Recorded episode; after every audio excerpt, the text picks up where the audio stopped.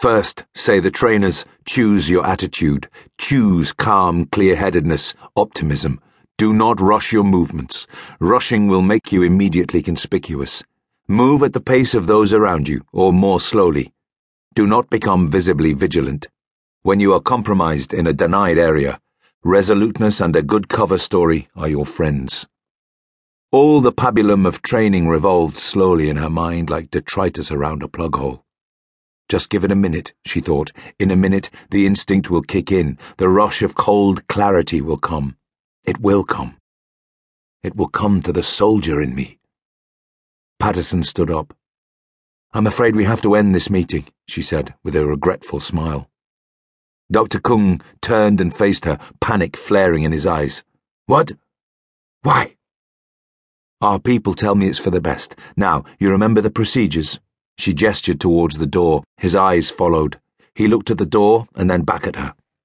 We will be in touch. Try not to worry. We'll meet again very soon and we'll resolve this situation. He didn't move.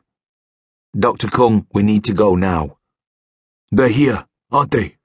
Follow the procedures. Someone is waiting for you. They'll ensure you get away cleanly. Oh, Christ. She opened the door and looked quickly both ways down the corridor. Dr. Kung, go. She held his damp coat for him. The spirit seemed to go out of him. His shoulders slumped, his hands hanging at his sides. Dr. Kung. He walked listlessly to her, took the coat. He walked out of the door. He didn't speak to her or look at her again as he headed down the corridor. Patterson wrapped the scarf tight around her hair, put the sunglasses back on, clicked send. Sit rep, she said. A single click came back. Maintain silence. Her own egress procedure called for a complicated weave through the apartment block, cutting across the width of the building from stairwell to stairwell, taking a street level exit through a fire door where a watcher would pick her up. She walked through a labyrinth of corridors, slowing herself, keeping it natural. She clattered down the concrete stairwells. It took her nearly eight minutes to get to street level, where the fire door she was supposed to use was locked, a padlocked chain linking the crash bars. A good officer expects such things. She put her ear to the door, heard the thump of the wind, the rain spattering the concrete.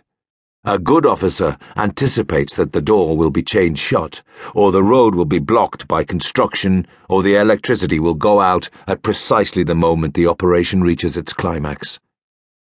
She swore. She checked the time.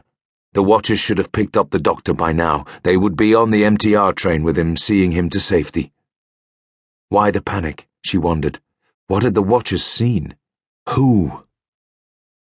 She turned and made her way onwards through the dim corridors, looking for another exit to the street, finding none. A figure was coming towards her. She heard the footsteps on the linoleum. She turned her face down and walked on. A man carrying something. A phone? He was short, of Chinese appearance, with a wrestler's sloping shoulders, thick fingers. He wore a t shirt and running shoes. He had stopped, was watching her. She kept walking. He stood to one side, let her pass, said nothing. Lifts.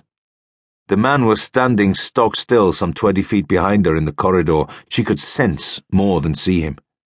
Patterson pushed the lift call button. She waited, every sense strung taut. The lift pinged and the doors slid open. It was empty. She stepped in, pressing the button marked Basement 2. The underground shopping precinct, she hoped. The doors began to close, but a thick hand wedged itself between them and they opened again to reveal the wrestler looking straight at her. Was this the opposition? Or an opportunist mugger? He stepped into the lift, his eyes still on her, the doors closed. She moved carefully onto the balls of her feet. He was reaching for her.